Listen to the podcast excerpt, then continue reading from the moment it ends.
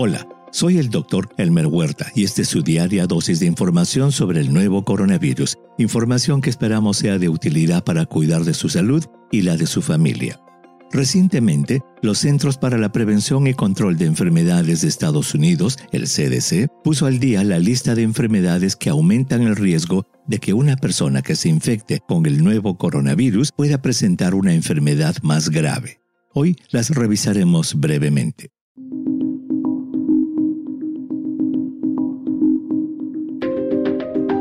En primer lugar, es importante saber que con respecto a la infección por el nuevo coronavirus, existen dos tipos de riesgo, el de infectarse y el de complicarse.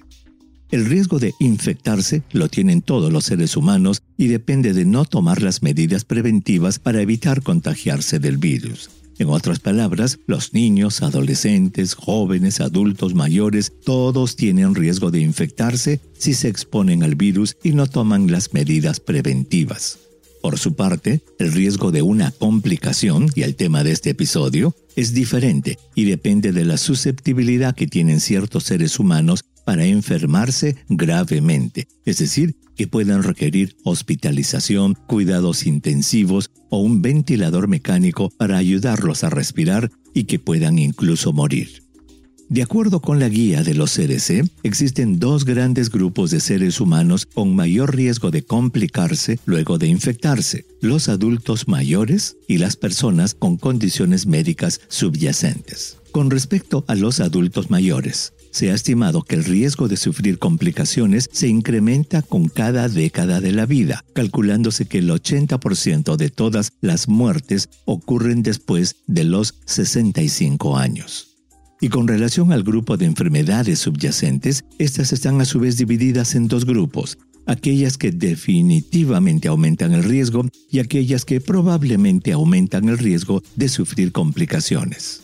Las personas de cualquier edad con las condiciones o enfermedades crónicas que voy a mencionar tienen definitivamente un mayor riesgo de enfermarse gravemente por COVID-19.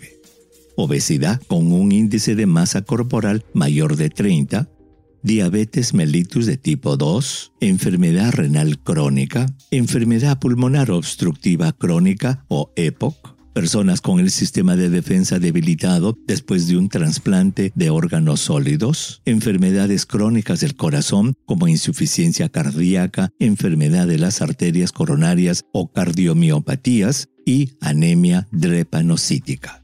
Mientras que aquellas personas de cualquier edad que probablemente tienen un riesgo mayor de complicarse tienen las siguientes enfermedades o condiciones embarazo, asma moderado o a severo, presión arterial alta o hipertensión, fumar cigarrillos, diabetes mellitus de tipo 1, derrames cerebrales, fibrosis quística, defensas disminuidas por trasplantes de médula ósea, deficiencias inmunológicas diagnosticadas por un médico, infección por el VIH que no recibe tratamiento con antirretrovirales, uso prolongado de corticosteroides u otros medicamentos que disminuyen el sistema inmunológico, condiciones neurológicas como la demencia, enfermedades del hígado, fibrosis pulmonar crónica y talasemia. Con respecto a los niños, los CDC dicen que aquellos que sufren de padecimientos médicamente complejos que padecen afecciones neurológicas, genéticas, metabólicas o tienen una enfermedad cardíaca congénita tienen un mayor riesgo de enfermedad grave por COVID-19.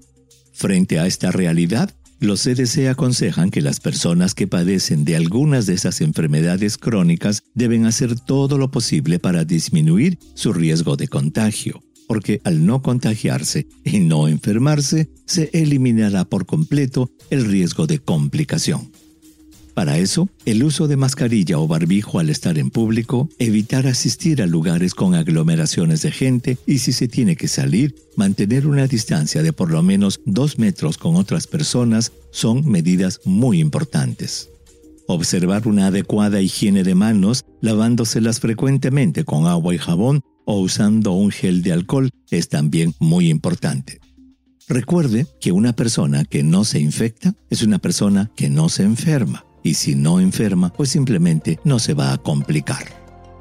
Envíeme sus preguntas por Twitter intentaremos responderlas en nuestros próximos episodios. Pueden encontrarme en arroba Dr. Huerta. Y si cree que este podcast es útil, ayude a otros a encontrarlo, calificándolo y revisándolo en su aplicación de podcast favorita. Volveremos mañana, así que asegúrese de suscribirse para obtener el último episodio en su cuenta. Y para obtener la información más actualizada, siempre puede dirigirse a cnnespañol.com. Gracias por su atención. Chao.